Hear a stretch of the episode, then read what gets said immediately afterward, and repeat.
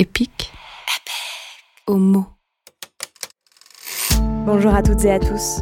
Pour clôturer cette deuxième saison et pour marquer l'été, je vous invite au voyage dans les eaux accompagné par Bruno Pellegrino et son roman Dans la ville provisoire, publié aux éditions Zoé.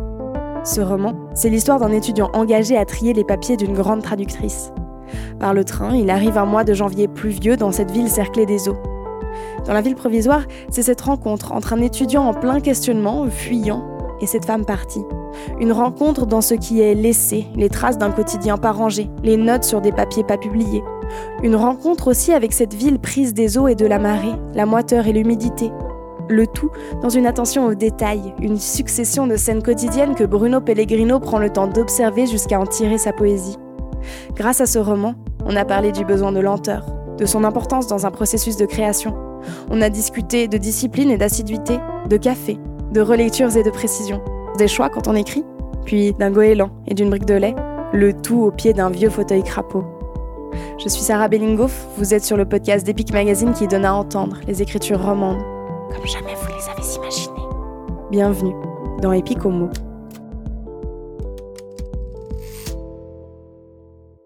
Bruno, tu es auteur, publié depuis plusieurs ouvrages aux éditions Zoé. On te connaît entre autres pour ton premier roman, La Baout est un mois d'automne, paru en 2018 et avec lequel tu as remporté de nombreux prix, mais aussi pour tes écritures collectives au sein de l'Ajar, ainsi qu'auprès d'Aude-Seigne et de Daniel Vuata. D'ailleurs, c'est avec eux que l'on a pu déjà te croiser et t'entendre sur Epic dans un Epicomo tout en lecture et en performance lors de notre première saison. Vous nous donniez alors un aperçu de votre feuilleton littéraire Stand-by. Aujourd'hui, tu nous viens avec ton deuxième roman, Dans la ville provisoire, sorti lui en janvier dernier et lauréat il y a peu du prix Michel Dantan 2021. Mais avant d'en parler, Bruno, quand l'écriture est-elle entrée dans ta vie? L'écriture est rentrée vraiment tôt dans ma vie parce qu'elle est rentrée par la lecture et j'ai commencé à lire tout gamin. Et ça a tout de suite été, je pense, mon activité préférée. Il n'y avait pas d'hésitation, il n'y avait pas de concurrence. Donc euh, j'ai commencé à lire et en fait, très peu d'années après, j'ai commencé à écrire. Après, ça dépend ce qu'on entend par écriture, évidemment. Pendant longtemps, c'était un truc euh, que je faisais en secret, ce qui est quand même assez bizarre quand j'y repense, mais il a fallu faire une sorte de coming out d'écriture. Et puis, surtout, c'était quelque chose que je faisais euh, de manière très irrégulière. Donc, l'écriture euh, un peu professionnelle, ça date de, je sais pas, à la fin de mon adolescence. Et aujourd'hui, quelle place elle a dans ta vie? J'allais dire toute la place, c'est trop dire, mais presque. L'écriture est vraiment au centre d'à peu près tout. C'est au centre de ma vie professionnelle, clairement, au centre de mes loisirs, si on veut bien, puisque ce que j'aime toujours faire le plus au monde, c'est quand même lire, et c'est toujours lié à l'écriture.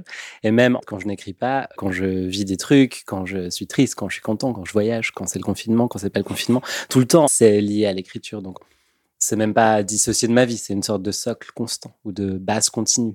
On est actuellement chez toi, dans ton appartement lausannois, assis dans ta chambre. Est-ce que c'est ici que tu as écrit dans la ville provisoire? Non, j'ai emménagé dans cet appartement en septembre 2020 et euh, dans la ville provisoire, je l'ai écrite sur euh, six ans et sans doute autant de lieux. En fait, ça fait euh, depuis mes 17 ans que je déménage tout le temps, que je fais des séjours ici ou là. Mais c'est là que je l'ai reçu, par contre, c'est là que je l'ai vu pour la première fois. Dans tous ces différents espaces d'écriture, qu'est-ce qui les relie? Qu'est-ce qu'il y a de commun? Et qu'est-ce qui fait que un cadre est pour toi propice à l'écriture tous ces déménagements m'ont montré que je pouvais écrire à peu près n'importe où. Euh, il me faut du calme, clairement. Il faut que je puisse être seul dans un endroit. C'est une condition de base à remplir, mais c'est, je crois, la seule.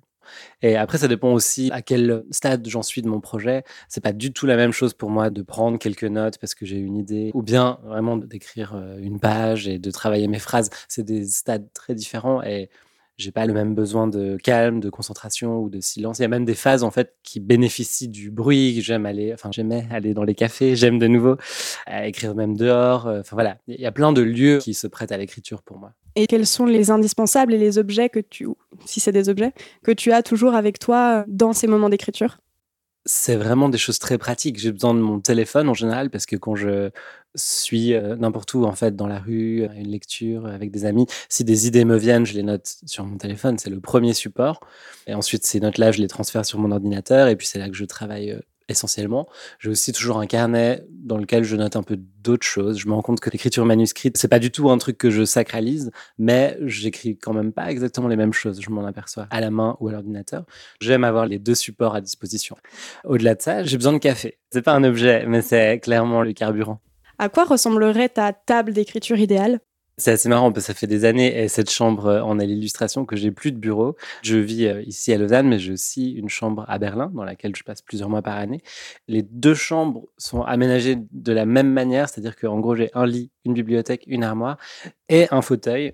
À Lausanne, c'est ce vieux fauteuil ramené de chez Emmaüs il y a une éternité. Et à Berlin, c'est un fauteuil très RDA que je suis allé acheter chez une dame à Berlin-Est et que j'ai ramené dans ma chambre.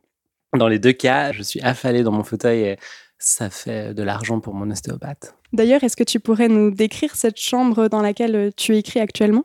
C'est une chambre qui n'en était pas une à la base dans l'appartement. C'était une sorte d'extension du hall d'entrée. Et puis, euh, mon coloc a fait installer une porte qui me permet d'être séparé du reste de l'appartement. Mais du coup, c'est un espace euh, vraiment assez petit.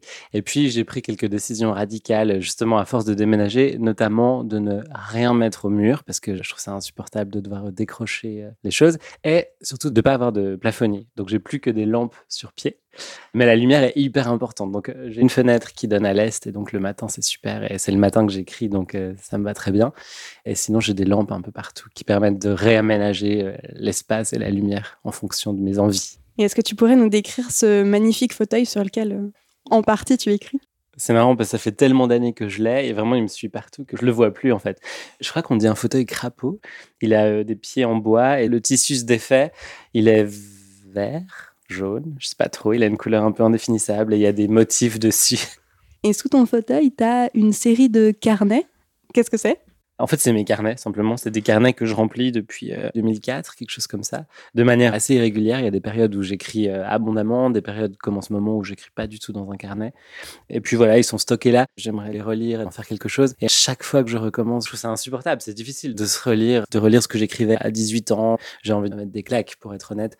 Je suis toujours euh, tenté juste de les jeter parce que pourquoi les garder si j'aime pas les relire? Mais euh, on m'a dit qu'il fallait pas, que je savais jamais et que je regretterais peut-être. Donc pour l'instant, je les garde. D'ailleurs, comment se passe ton processus d'écriture? Est-ce que tu as des rituels qui entourent ta pratique? J'ai pas tellement de rituels. Avec les années, il y a une sorte de discipline plus qu'un rituel qui s'est mise en place. Et ce mot de discipline, il est un peu rude et il fait pas très envie. Assez rapidement, je me suis rendu compte que j'écrivais bien le matin. Et donc, depuis 7, 8 ans peut-être, le matin, je me réveille, je me fais du café et j'écris. C'est vraiment le rythme que j'ai instauré, ou qui s'est instauré presque de lui-même, et qui est le mien aujourd'hui, mais qui est le mien depuis vraiment pas mal d'années. Et donc, presque tous les jours, j'écris. Mais ce qu'il faut dire aussi, c'est que j'écris clairement pas toute la journée. Après une heure ou deux, en général, j'en ai marre. J'ai envie de faire autre chose. Donc voilà, j'écris tous les jours, mais assez peu. Les sirènes revenaient par intermittence cognées à la fenêtre. Elles surgissaient à l'aube sans signe avant-coureur. Elles tournoyaient derrière la vitre, assourdissantes, les rideaux ne pouvaient rien contre elles, il aurait fallu des volets ou murer la fenêtre. Au début de mon séjour, elles me réveillaient en sursaut. Je me redressais dans mon lit, le torse moite. L'air humide s'infiltrait entre les draps. Je retenais ma respiration. Avec le temps, je n'ouvrais même plus les yeux. Couché sur le côté, une main sous l'oreiller, l'autre entre les cuisses, je me coulais contre le matelas dans ma propre chaleur. Les sirènes étaient inoffensives, elles annonçaient simplement, avec des variations que je saisissais mal, qu'aujourd'hui encore, la mer entrerait dans la ville. Je ne me rendormais pas, j'attendais qu'elle s'éloigne pour émerger. Je me frottais les paupières comme un enfant, j'ouvrais les yeux.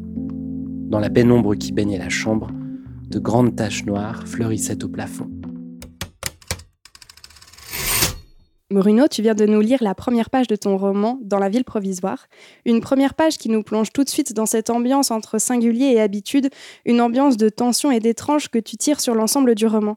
La particularité de cette première page, c'est qu'elle nous raconte un instant saisi au cœur du séjour de ton narrateur, alors qu'en la tournant, on découvre l'arrivée de cet étudiant dans la ville provisoire qui l'accueille le temps d'un travail d'archivage, et sa nouvelle vie rythmée par l'eau et la marée prenant la ville.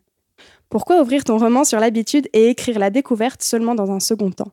Ce roman a changé de structure dans les dernières semaines d'écriture. Et c'est un livre que j'ai mis six ans à écrire. Donc, euh, entre la première euh, idée, la première envie, euh, quand j'ai débarqué à Venise en janvier 2015, et la publication en janvier 2021, voilà, il s'est écoulé six ans. Pendant en tout cas quatre années, ou cinq ans même, mon envie, c'était d'écrire un roman qui se passe sur une journée, disons du matin, le réveil du narrateur, à la nuit. Et puis, euh, ce que je voulais explorer quand même dans ce roman, c'était cette question du temps, en fait, de qu'est-ce qu'on fait de nos journées. Donc, ça avait du sens pour moi de suivre mon narrateur sur une de ces journées. On le suivait euh, avec cette scène du réveil qui était toujours la première. Mais du coup, euh, il y avait plein de flashbacks pour comprendre d'où il venait, qu'est-ce qu'il foutait dans ce ville, vraiment. Et c'était incompréhensible. Donc en fait, j'ai revu entièrement cette structure simplement pour faire une structure chronologique sur plusieurs mois au lieu de m'en tenir à absolument à ces 24 heures. Je tenais à cette première scène des sirènes, rien que pour ce mot, en fait, je voulais que le livre s'ouvre sur sirènes. On comprend assez vite qu'il s'agit des sirènes d'alerte, mais en réalité, j'avais envie qu'on ait aussi l'image de la créature mythologique.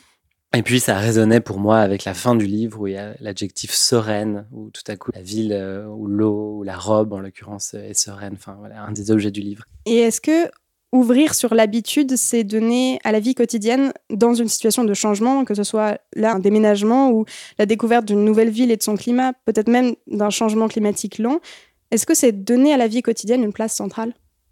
Comme je le disais, l'une des choses qui me tenait à cœur en écrivant ce roman, c'était justement de réfléchir très, très concrètement à comment passe le temps, et c'est-à-dire comment s'écoulent mes journées.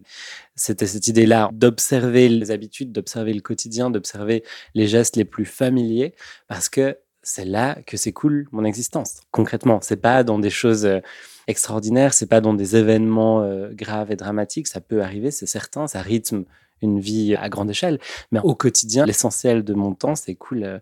À me faire du café, et à faire ma lessive et à marcher d'un lieu à l'autre, etc. En fait, c'est ça, c'est là que passe mon temps. Comme tu l'as dit et comme on a pu l'entendre dans cette première page que tu nous as lue, ton roman se situe en bordure de mer, dans la rencontre des fleuves, du continent, en plein leur estuaire. Et cette ville a donc la particularité d'être sensible aux marées et à la montée des eaux.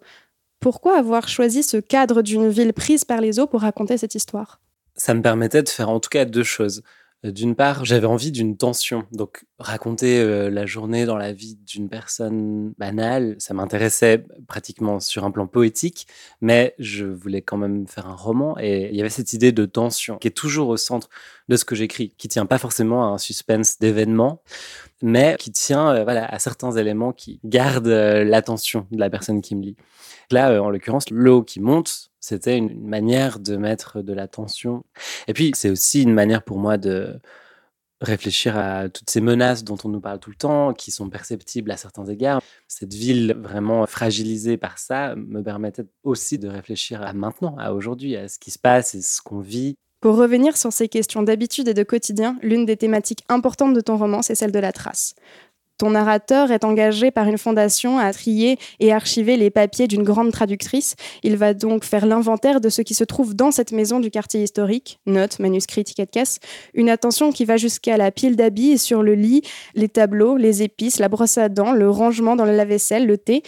Qu'est-ce qui te plaisait à parler de la trace? Qu'est-ce qui t'attirait dans cette vaste thématique? En ce qui concerne l'écriture, je me suis toujours intéressé à ça. Dans la plupart de mes textes, je réfléchis à ce qui reste une fois que quelque chose est fini. C'était déjà le cas dans mon livre précédent où j'essayais de retracer, de restituer la vie d'un frère et d'une sœur à partir de ce que moi j'en connaissais. Le frère en question euh, étant Gustave Roux, donc un poète qui a vraiment existé et qui a laissé derrière lui des tas d'archives, une sorte de foule de traces à partir desquelles j'ai essayé de restituer euh, quelque chose que moi je percevais de la vie de Gustave et de sa sœur Madeleine. Une fois ce roman terminé, la réflexion n'était pas finie pour moi. Dans ce livre-ci, dans La ville provisoire, je montre un peu l'autre côté de cette démarche en fait. Non pas la vie qu'on peut euh, extrapoler à partir des traces, mais les traces elles-mêmes. Et la traductrice dont le narrateur euh, trie les archives est absente. Elle n'existe qu'à travers ce qu'elle a laissé. Et ce qu'elle a laissé, c'est euh, du vernis à ongles et des œufs dans le frigo et c'est ses vêtements euh, en pile euh, sur le lit. Et ma question, un peu, c'est qu'est-ce qu'on peut savoir de quelqu'un d'autre? La question fondamentale. Qu'est-ce que je peux savoir des gens qui m'entourent? Qu'est-ce que je peux savoir de mes proches? Et qu'est-ce que je peux savoir de personnes que je n'ai jamais rencontrées et qui ignorent toute mon existence? À partir de cette question-là, j'avance à tâtons et je creuse. Et est-ce que la trace, c'est un support pour la fiction? Oui, c'est même le support. En fait, je fais un peu une différence avec ce que j'ai écrit en collectif, mais je pense n'avoir jamais rien écrit seul sans partir d'une trace, qu'elle soit écrite ou orale ou physique ou conceptuelle. Enfin, dans tous les cas, j'arrive pas à écrire euh, à partir de ma seule imagination, euh, qui est par ailleurs très pauvre. Et je dis pas ça du tout par euh, fausse modestie. Je pense vraiment ne pas avoir une imagination débordante Donc j'ai besoin de ces traces, que ce soit des choses aussi précises et concrètes que les lettres de Gustave Roux à ses amis, ou quelque chose de beaucoup plus abstrait, comme euh, l'image de cette robe qui revient à plusieurs moments dans le roman. Dans les deux cas, en fait, c'est des choses qui ont lancé l'écriture et qui ont lancé la fiction. Pour revenir aux prémices de ce roman dans la ville provisoire, est-ce que tu te souviens du moment où sa première idée t'est venue? Non, c'est mon deuxième euh, roman en tant que tel, mais en fait, c'est mon troisième livre. Et je dirais que ces trois livres sont nés de manière très, très lente et diffuse. Pour la ville provisoire, j'ai débarqué à Venise en janvier 2015 en me disant que jamais j'écrirais sur cette ville. J'y étais pour un semestre d'échange Erasmus à l'UNIC.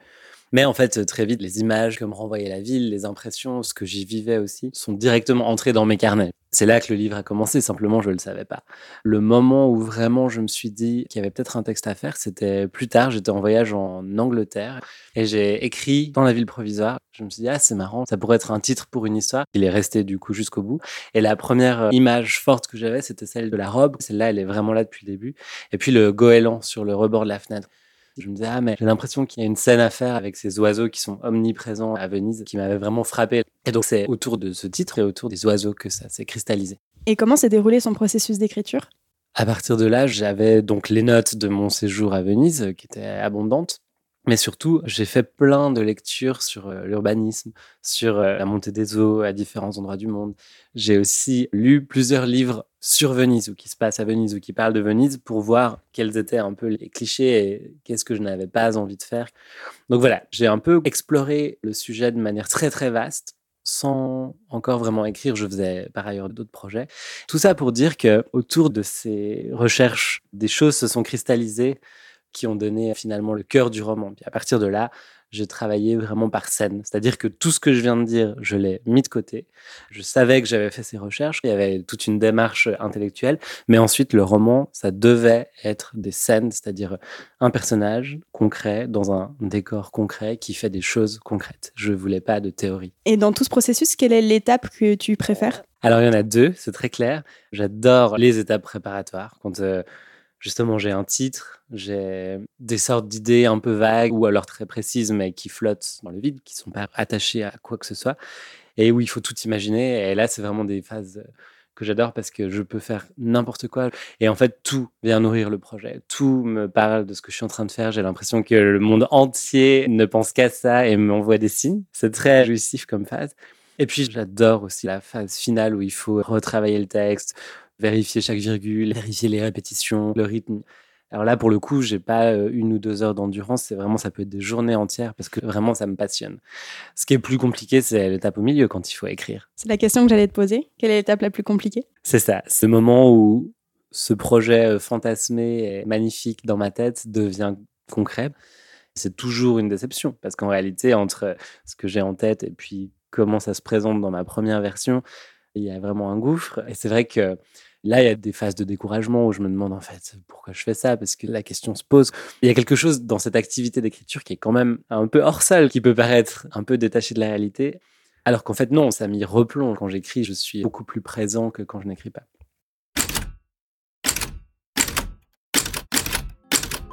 Je me doutais qu'il manquait un grand nombre de documents, en particulier ce qui concernait ses projets les plus récents et toute sa correspondance des dernières années qui devait être électronique. J'ai essayé de deviner le mot de passe de l'ordinateur sans insister, j'avais peur de le bloquer. Le secrétaire de la fondation m'avait dit de ne pas m'inquiéter de cela. La bibliothèque qui accueillerait le fonds d'archives avait un service spécialisé qui se chargerait de récupérer le contenu du disque dur. Je n'étais pas inquiet, seulement curieux. Je prenais mes marques dans sa maison, je buvais du thé dans ses tasses, nous faisions peu à peu connaissance. Je ne voyais pas défiler les heures, j'en oubliais où je me trouvais. Ce n'est qu'à la fin de la journée, en refermant la grille du jardin, que les moteurs de bateaux entre les immeubles, l'odeur d'algues, d'urine et de chlore dans les ruelles, et quelque chose de flou dans la lumière, me rafraîchissaient la mémoire. Bruno, on vient d'entendre un extrait de ton roman Dans la ville provisoire, situé au terme de sa première partie. On est fin janvier, ton narrateur est là depuis un petit mois chez la traductrice et après avoir repoussé la tâche de se lancer, il commence à répertorier après avoir pris connaissance des livres, papiers, notes et de tout ce qui est là attendant le retour de la traductrice. Ce qu'on entend à la lecture de ce passage, c'est le ton choisi participant à l'atmosphère étrange et flottante de ce roman pris dans les eaux. Pourquoi avoir écrit cette histoire dans un jeu au passé? C'est une question qui m'a vraiment occupé longtemps. J'avais pas envie qu'on prenne ce narrateur pour moi. C'était important de le mettre à distance et de dire ce type, c'est pas moi, donc je vais écrire à la troisième personne. Il avait même un prénom. C'était vraiment un personnage un peu extérieur. Mais il me semblait que ça marchait pas, il fallait un jeu. Quand le texte était à la troisième personne, j'hésitais entre le présent et le passé composé. Il, présent, ça marchait parce que ça faisait un peu, je décrivais de l'extérieur les actions de ce personnage. À partir du moment où ça devenait un narrateur à la première personne, je trouvais que ce présent, il fallait que je le re-questionne. C'est bête en fait, parce que je sais bien qu'à la lecture on se le dit pas, mais moi je me disais, mais en fait, qui dit j'ouvre la porte À qui est-ce qu'il s'adresse? Est-ce qu'il dit ça haute voix? Est-ce qu'il écrit les choses au fur et à mesure qu'il les vit? Enfin, je trouvais que le passé donnait clairement un autre ton à toute l'histoire. Et c'est surtout ça qui l'a emporté. J'ai comparé, j'ai fait des tests simplement. Et je trouvais que la version au passé contribuait à plusieurs choses. Déjà à cette espèce de tension, parce qu'on sait que la chose est finie, donc ça la met dans une sorte de légère distance, de léger décalage par rapport au narrateur. Ça parlait aussi de mémoire, du coup, parce qu'il parle d'une chose révolue. Tout le livre parle pour moi aussi de mémoire et d'oubli. Voilà, le passé composé donnait une sorte de musique différente. Un autre élément qui marque cette atmosphère de flottement et sur lequel s'appuie autant l'histoire que la langue dans laquelle tu écris, c'est la lenteur. On lit un récit qui se construit par des petits riens de quotidien.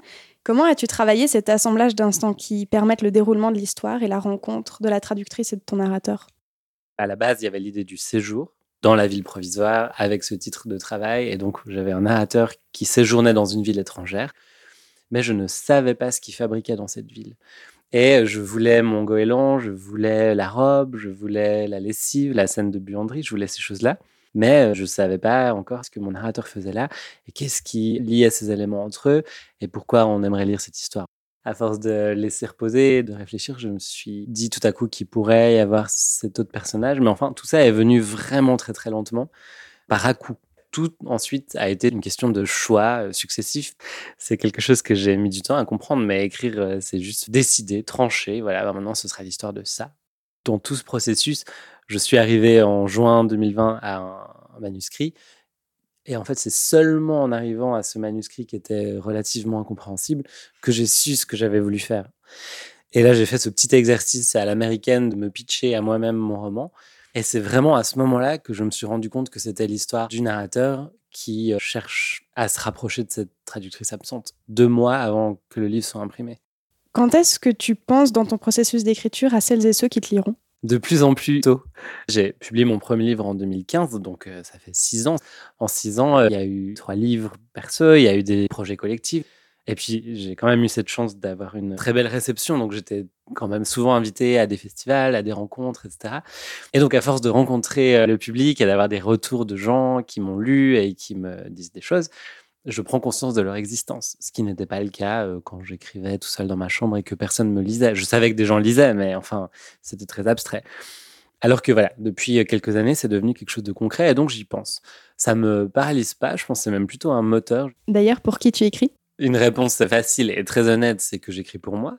Après, je pense que c'est pas la seule. J'écris aussi pour d'autres gens. J'écris simplement pour que certaines choses, certains éléments, certains détails, certaines lumières, certains mots soient quelque part, existent hors de mon corps parce que je vais mourir.